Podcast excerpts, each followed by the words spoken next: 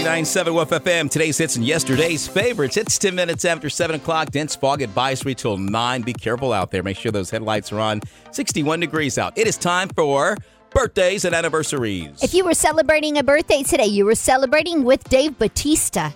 He is a hoot. He is 54 today. Jason Segel turning 43. And our acting legend Kevin Costner turning 68 today. But let's get to our local celebrities. Happy 12th birthday in Abbeville going out to Vin Reditic Rylan Smith turning 7 in Slocum. and Lamisha Carter, 46 in Headland. Now let's get to these recordings at 997woofm.com. I would like to wish my son a happy 21st birthday, uh, Timothy Sinkfield of Ashford, Alabama. Well, today is church day, and I have Jeannie McGowan, and she is from Coffee Springs, and Jason Harrison, he is from Midland City, and that'll do it.